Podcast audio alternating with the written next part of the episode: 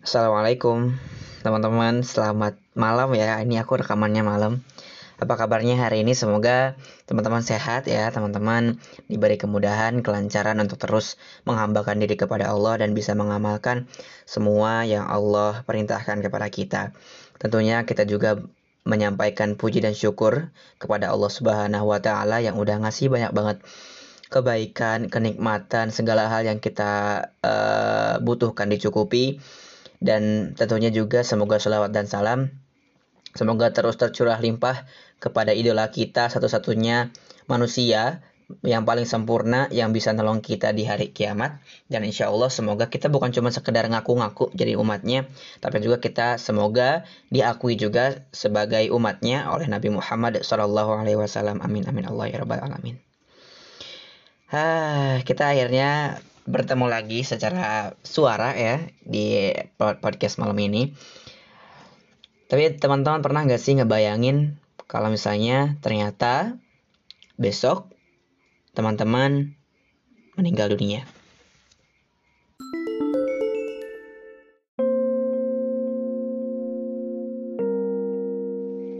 Iya, teman-teman mungkin kayak sempat terpikir atau mungkin sekarang baru terpikir besok kalau misalnya aku udah nggak ada gimana ya? Dan mungkin teman-teman juga bertanya kenapa sih orang-orang pada takut mati? Kenapa orang-orang pada takut untuk bisa uh, menghadapi yang namanya maut gitu ya? Padahal kan sudah Allah jelaskan bahwa semua yang bernyawa akan merasakan kematian. Dan berarti kan kalau misalnya udah Allah udah kasih tahu di Al-Qur'an bahwa semua yang bernyawa akan menghadapi kematian, akan merasakan kematian. So, kita mungkin harusnya nggak cemas dengan kematian itu. Yang kita cemaskan adalah kita mau mati dalam keadaan apa. Kita mau meninggal dalam keadaan apa. Dan kita juga mungkin sering dengar bahwa kita itu akan meninggal dalam keadaan yang sesuai ke, ke kebiasaan kita gitu ya misalnya teman-teman biasa ngaji ya insya Allah amin ya gitu meninggalnya dalam keadaan ngaji gitu membaca Al-Quran atau teman-teman sering banget tertatih-tatih terpogoh-pogoh banyak banget rokaat dalam sholat malam setiap hari tanpa terlewat satu malam pun teman-teman ternyata diwafatkan oleh Allah Subhanahu wa taala dalam keadaan sholat malam. Amin ya, semoga kita masuk ke orang-orang yang punya kebiasaan baik. Tapi seandainya kita sebagai hambanya punya kebiasaan yang buruk gitu ya dengan tanda kutip atau mungkin yang kebiasaan buruk lainnya yang tanpa tanda kutip kita dicabut dalam keadaan seperti itu. Sedih gak sih ketika kita berpikir ketika kita ngebayangin gitu ya? Siang-siang kita lagi nonton drama Korea atau mungkin lagi dengerin musik kesukaan kita atau bahkan ngelakuin hal-hal yang gak Allah suka, minum-minuman keras, makan makan haram. Saat itu juga Allah pengen kita ngadep ke dia gitu loh. Allah pengen kita untuk ketemu sama dia saat itu juga. Dan sedihnya kita tuh nggak nggak ketemu, nggak apa ya, nggak mempersiapkan diri untuk ke sana. Nggak bikin kita pantas untuk bisa ketemu sama yang nyiptain kita. Ironinya adalah ketika kita saat ini gitu ya ngebayangin uh, bukan ngebayangin ketika kita saat ini mau ketemu presiden mau ketemu bupati mau ketemu orang-orang yang penting itu kita kayak berbenah gitu loh. Kita udah kayak siap-siap ini mau pakai baju yang ini mau pakai kayak gini. Bahkan uh, apa-apanya itu sudah dipersiapkan jauh-jauh hari sejak teman-teman dapat kabar. Itu kan makhluk. Bupati presiden apalah ninja kayak mau apa kayak itu kan makhluk. Sama-sama kita. Sama-sama Allah yang ciptain gitu kan. Tapi entah kenapa seolah-olah ya seolah-olah kita abai. Seolah-olah kita gak mikir bahwa oh iya ya kita tuh bakal ketemu loh sama maut. Oh iya ya kita kita, kita tuh bakal ketemu loh sama Allah. Itu gimana? Kita yang sama orang orang yang katakanlah sesama makhluk gitu ya, yang derajatnya sama di mata Tuhan, di mata Allah, tapi kita bela-belain beli baju bagus, pakai baju yang paling rapi, pakai hal-hal yang paling yang mungkin paling baik lah menurut kita untuk bisa ketemu sama dia. Yang sedih itu seperti itu. dan aku pun kepikiran bahwa ketika kita meninggal nanti aku ketika aku meninggal nanti apa ya yang akan terjadi? Apa ya yang bisa aku lakuin? Apakah masih ada? Apakah masih bisa aku menunggu yang namanya kesempatan kedua dari teman-temanku yang masih hidup di dunia, dari orang-orang yang pernah kutemui gitu kan.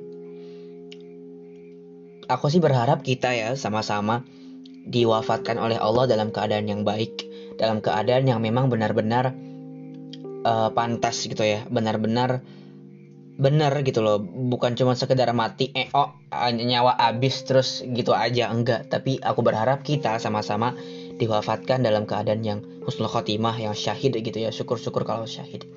Nah soal pertanyaan tadi kenapa orang-orang takut kepada kematian gitu ya? Kalau dari apa yang aku pikirin dulu dulu gitu aku pernah mikir ini dan beberapa dari video uh, Ustadz Felix gitu ya bahwa kenapa orang takut kita mungkin bedah kata takutnya dulu ya takut itu kan suatu perasaan yang muncul ketika kita belum menghadapi sesuatu karena ketidak ketidaktahuan. Misalnya teman-teman itu akan ujian, akan mengalami yang namanya ujian akhir semester. Teman-teman tuh takut nilainya kecil. Nilai kecil kan itu kan belum belum ketahuan, belum kejadian, tapi teman-teman sudah takut. Nah, itu adalah analisisku gitu ya tentang rasa takut gitu kan. Nah, sama juga ketika kita takut sama mati gitu. Takut dengan maut. Menurutku ya memang kita gak pernah tahu kita mati seperti apa dalam keadaan bagaimana. Seandainya Allah kasih tahu kita mati kapan ya semua orang bakal jadi orang soleh cuy. Gak ada orang yang maksiat gitu kan. Ibaratnya kalau kita nonton acara TV drama Korea kayak entah itu film kayak kalau gak ada tokoh antagonisnya tuh gak asik sama aja kayak kita hidup saat ini. Kalau misalnya semua orang jadi soleh ya ngapain kita hidup gitu loh? Gak ada perjuangan ya soleh-soleh semua gitu kan. Dan kita tuh kita juga ketika ketika seandainya soleh semua kita gak akan ada untuk motivasi mau jadi lebih baik mau jadi mau jadi lebih soleh. Dan even mereka se, even ketika diciptakan soleh semua pun pasti ada yang lebih soleh lagi ya kayak tingkatan gitu loh. Yang soleh siapa yang lebih soleh lagi yang lebih soleh. Nah seandainya kita tahu bahwa kita mati kapan, ya tadi kita bakal soleh sesoleh-solehnya dong. Dan itu nggak asik, itu yang pertama. Dan ketika kita tahu, dan ketika kita ngerasa takut itu uh, wajar sebenarnya karena kita nggak tahu matinya itu seperti apa. Maksudnya kita nggak tahu kan kehidupan pasca pasca kematian tuh secara bayangan yang secara panca indera yang memang nggak pernah bisa untuk dibayangkan itu kita nggak tahu. Tapi di sini yang pengen aku tekankan untuk diriku dan teman-teman yang dengar khususnya buat aku bahwa ya mati itu bukan urusan kamu takut mau ngadepin mati atau enggak urus bukan urusan kita mau mati itu takut atau berani gitu kan. Yang jadi urusan tuh ya tadi kita mau mati dalam keadaan seperti apa kita mau mati gimana gitu loh Masa sih kita mau mati gara-gara tawuran misalnya? Atau mungkin gara-gara kebut-kebutan di jalan? Atau mungkin gara-gara nonton drakor kita mati kan gak lucu. Misalnya ketika ditanya kamu mati pas pas pas, pas ngapain? Pas nonton drakor. Ya diketawain malaikat kita kan. Ibaratnya kan kayak gitu. Gak asik gitu. Coba ketika ditanya kamu mati ketika gimana? Saya mati ketika memperjuangkan agama Islam di jalan Allah. Itu kan kayak wah pride banget bangga banget gitu kan kayak itu loh yang kita pengenin loh gitu. Itu loh yang yang selama ini kita cari. Dan kadang-kadang uh, tujuan kita ya untuk bisa seperti itu dikelabui sama nikmatnya dunia gitu kan. Sama apa yang kita pandang enak apa yang kita lihat apa yang kita pikir itu akan baik-baik aja ketika kita ada di dunia. Nah ketika kita mati gitu ya ketika kita mati aku tuh sempat terpikir bahwa orang kan takut ya orang takut mati. Itu yang pertama ketika dia takut mati itu karena dia nggak tahu itu yang pertama.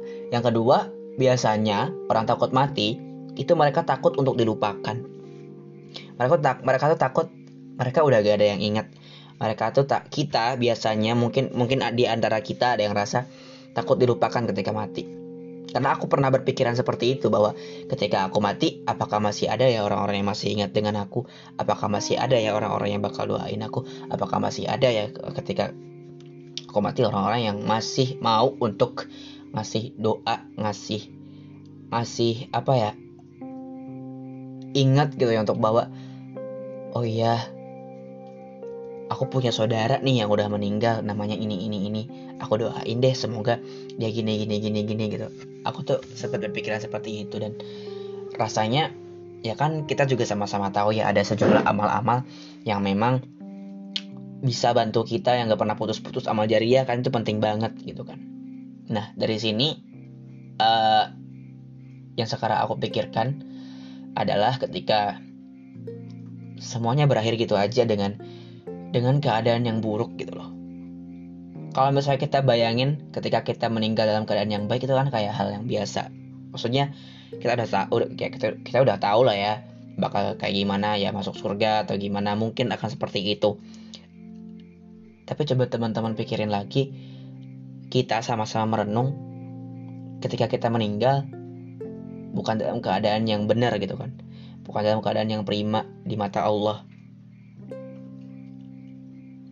Kita pasti ngerasanya nyesel loh waktu itu bahwa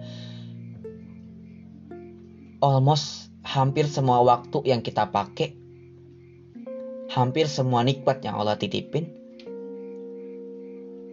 kok gak ada satupun yang bisa nolong aku di sana? Kok gak ada satupun yang bilang bahwa aku dipakai untuk di jalan dia di jalan yang punya aku tertabok banget ketika kita berpikir bahwa kita bisa masuk surga. Kita bisa bilang bahwa kita bakal jadi hamba yang taat. Tapi kenyataannya aku juga waktuku malah wasting time. Ya kerjaannya malah nonton nonton apa namanya? Mini series di web web web mini series atau sok-sokan bikin konten dakwah padahal uh, mungkin niatnya malah melenceng-lenceng itu kan serem ya maksudnya ketika kita ya tadi pulang ke Allah gitu ya Berarti kan semuanya dimintai pertanggungjawaban. Justru mereka pertanggungjawaban yang diberikan ke, ke kita itu gak seperti apa yang kita harapkan. Bahkan mereka kayak nyecer kita gitu loh. Ah, lo kalau gini gini gini lo gak pakai gue dengan baik lo gak pakai handphone lo dengan baik lo gak pakai kuota lo dengan baik lo gak pakai tangan lo dengan baik lo gak lo komentar yang jahat jahat di Instagram lo berpikir yang buruk buruk ketika lo hidup lo tidur pun gak baca doa lo makan dengan tangan kiri sambil sambil berdiri pula. Mereka nyecer kita dan pengen banget kita masuk neraka. Perbuatan-perbuatan yang kita lakuin benda-benda yang pernah kita pakai itu sih sedih banget ya. Kalau misalnya teman-teman ingat ada lagu dari Krisye yang ketika tangan dan kaki dan kaki berkata itu lagunya sih sedih banget ya. Coba ya aku nyanyiin ya. Mungkin teman-teman tahu atau mungkin ingat gitu ya. Akan datang hari mulut dikunci kata tak ada lagi. Akan tiba masa tak ada suara dari mulut kita. Berkata tangan kita tentang apa yang dilakukannya. Berkata kaki kita ke mana saja dia melangkahnya tidak tahu kita bila harinya tanggung jawab tiba. Robbana tangan kami kaki kami mulut kami mata hati kami. Luruskanlah kukuhkanlah di jalan cahaya sempurnaan. Mohon karunia kepada kami. Hambamu yang hina. Sorry ya kalau ada agak-agak false kalau teman-teman perhatiin liriknya akan datang hari mulut dikunci kata tak ada lagi. Ya emang keadaannya kayak gitu gitu kan. Emang keadaannya nanti bahwa ya mulut kita gak bakal bisa ngomong lisan kita gak, gak, gak kita kendaliin mereka bakal berbicara kebenaran yang yang dialami. Aku bicara seperti ini bukan berarti aku udah ngelakuin semua amal-amal soleh tapi aku pengen berbagi keresahanku yang semoga bermanfaat keresahanku untuk teman-teman bahwa iya ya kita tuh kadang-kadang lupa gitu loh. Apa yang Allah kasih tuh nggak kita alokasikan kepada hal-hal yang Allah pengen kalau teman-teman mungkin sering dengar perumpamaan bahwa ketika kita pinjam sesuatu, ketika kita pinjam sesuatu dari seseorang, misalnya kita pinjam handphone deh gitu ya, kita, kita pinjam handphone dari teman kita, kita malah pakai handphone itu untuk ganjel pintu gitu kan. Teman kita kan pasti marah, itu kan lu, lu kayak orang goblok gitu kan, pakai HP malah pakai ganjel pintu, lu gak lu ngapain sih ya cari informasi kayak pakai HP teman kita bakal bilang kayak gitu kan sama juga ketika Allah kasih pinjam kita bahwa kasih pinjam kita teman-teman, kasih pinjam kita orang tua, kasih pinjam kita kuota, kasih pinjam kita handphone, kasih pinjam kita segala sesuatu yang saat ini kita lihat, ternyata nggak dipakai sesuai apa yang yang punya pengen gitu kan. Itu buka bakal marah juga. Dan itu loh yang yang yang sakit hati untukku ketika aku mikir apa pun yang aku gunakan di gitu ya di dunia mereka bersaksi untuk menjerumuskan aku ke neraka gitu kan. Dan faktanya emang untuk itu kita hidup untuk menghadapi hari di mana kita mempertanggungjawabkan semuanya. Kalau konsep ini kita sama-sama paham dan aku pun baru sama-sama ber, baru, baru berpikir tentang ini semua. Ketika hidup kita tahu arah kita ke mana, mau ke mana kita.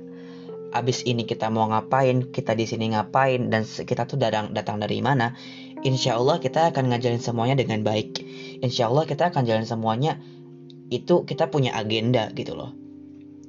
Ketika kita tahu bahwa kita akan mati, kita akan dihadapkan dengan kematian, aku harap kita sama-sama berbenah gitu ya, berbenah. Oh iya ya, nanti di sana, di hari yang nanti akan aku temui, akan seperti ini. Akan ada anggota-anggota tubuhku, akan ada mereka yang uh, aku gunakan, yang aku temui, yang pernah aku ajak ngobrol bahwa mereka akan cuma ada dua kemungkinan. Mereka akan nuntun aku, maksa aku untuk masuk surga, atau justru ngedorong aku untuk cepat-cepat masuk neraka. Di sini yang kayak kita selama ini sebodoh itu gitu loh berani nuker nikmat dunia yang sementara yang sedikit banget. Bahkan di hadis Rasulullah pun uh, apa namanya nikmat dunia itu cuma setetes jarum yang dimasukin ke lautan. Dan lautan itu adalah nikmat akhirat. Kebayangkan cuma setai kukunya itu nikmat dunia dari nikmat akhirat. Dan kita berani nuker itu dengan cuma-cuma. Dan rasanya kita sangat menikmati itu semua gitu loh dari sini aku pengen sampaikan bahwa kita nggak perlu takut untuk mati. Kita nggak perlu takut untuk menghadapin apa yang namanya kematian. Balik lagi, kita nggak perlu takut dilupain. Kita nggak perlu takut apa yang akan terjadi bahwa memang kematian akan terjadi. Tapi yang perlu kita takutkan, yang perlu kita pikirin, kita mau mati kayak gimana? Kita mau mati dalam keadaan seperti apa? Kita mau ketemu sama Allah gara-gara nonton drakor. Kita mau ketemu sama Allah gara-gara dengerin musik. Kita mau dengerin mau ketemu sama Allah gara-gara baca baca novel teen lit gitu kan. Bukan berarti denger musik atau drak nonton drakor atau baca novel teen lit itu gak boleh.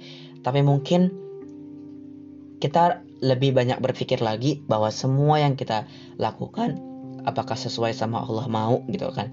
Apakah Allah bakal ridho gitu kan? Aku harap yang aku sampaikan hari ini yang yang kita sama-sama sharing bisa berguna, bisa bermanfaat. Sorry banget kalau banyak yang salah dan banyak kata-kata yang gak baik. Aku harap teman-teman semua kita sama-sama jadi hujah, jadi alasan untuk kita bisa masuk ke surga bareng-bareng karena kita sama-sama dipertemukan dalam media suara ini. Ya. Billahi taufiq wa hidayah. Wassalamualaikum warahmatullahi wabarakatuh.